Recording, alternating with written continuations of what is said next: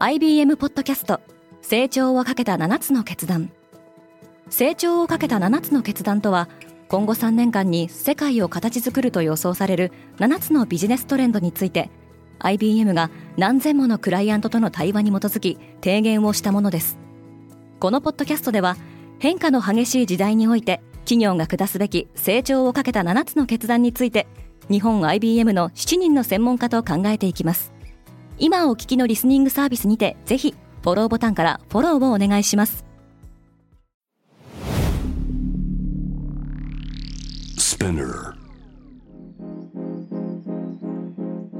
Good morning! ケリーアンです。11月9日水曜日、世界で今起きていること。このポッドキャストデイリーブリーフでは、世界で今まさに報じられた最新のニュースをいち早く声でお届けします。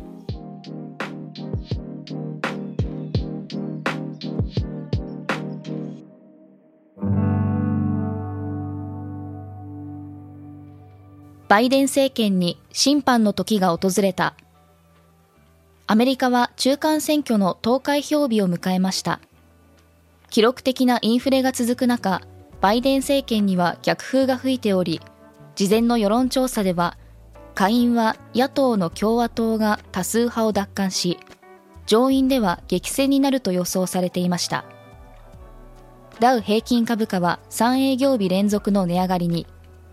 物価の高騰が続くアメリカでは、フルタイムの仕事に加えてパートタイムの仕事をしている人口が増加しています。ルノーは中国の自動車メーカーと手を組んだ。フランスの自動車大手ルノーは8日、EV 事業と内燃エンジン車事業の分社化を含む新戦略を発表しました。EV 事業は来年後半に上場するほか、アメリカのクアルコムから出資を受ける方向です。一方、エンジン車事業については、中国のジーリーホールディングスと合弁会社を設立するとしています。また、デジタル化を加速するために、Google と事業提携をすることも明らかにしました。アメリカとロシアの核協議が再開される。世界最大の核保有国であるアメリカとロシアは、核兵器削減に向けた2カ国間協議を再開するようです。これはアメリカ国務省の報道官ネッド・プライスが明らかにしたもので、核兵器削減条約ニュースタートに基づくこの対話が実現すれば、ロシアのウクライナ侵攻以来初の核協議となります。NVIDIA は輸出規制の影響を最小限に抑えようとしている。半導体大手の NVIDIA は、アメリカの対中輸出規制に抵触しない新たな半導体を中国で販売していることを明らかにしました。同社のデータセンター向け半導体は、軍事転用の懸念からアメリカ政府の禁輸リストに指定されていました。一方、任天堂は半導体不足に伴う生産の遅れにより、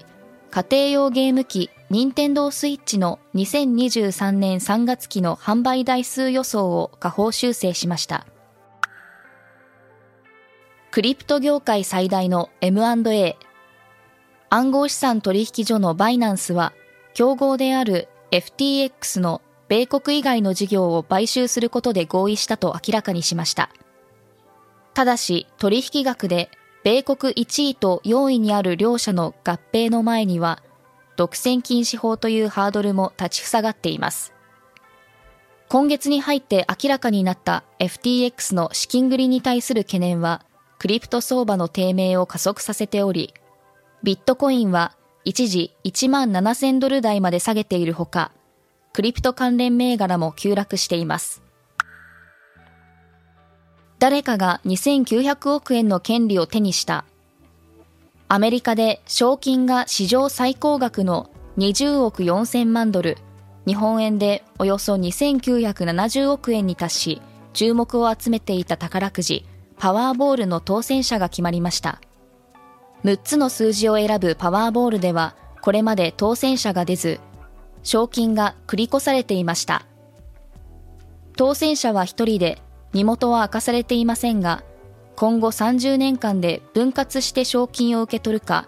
一括で9億9760万ドルを受け取るかを選ぶことになります。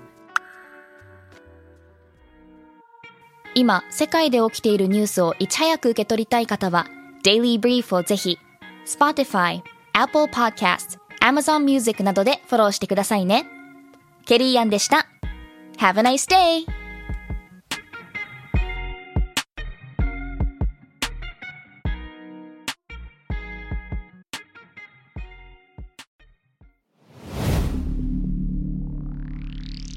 Spinner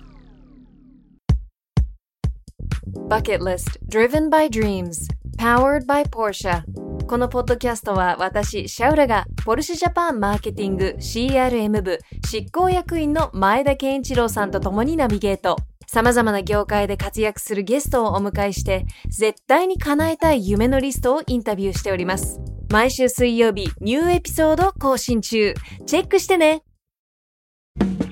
リスナーの皆様より多くのリクエストをいただいている話題のニュースを深掘りしたエピソードを週末の有料版で配信中です。今なら1ヶ月無料トライアルを実施中。詳細は概要欄に記載しています。この機会にぜひ聞いてみてくださいね。感想ご意見もお待ちしています。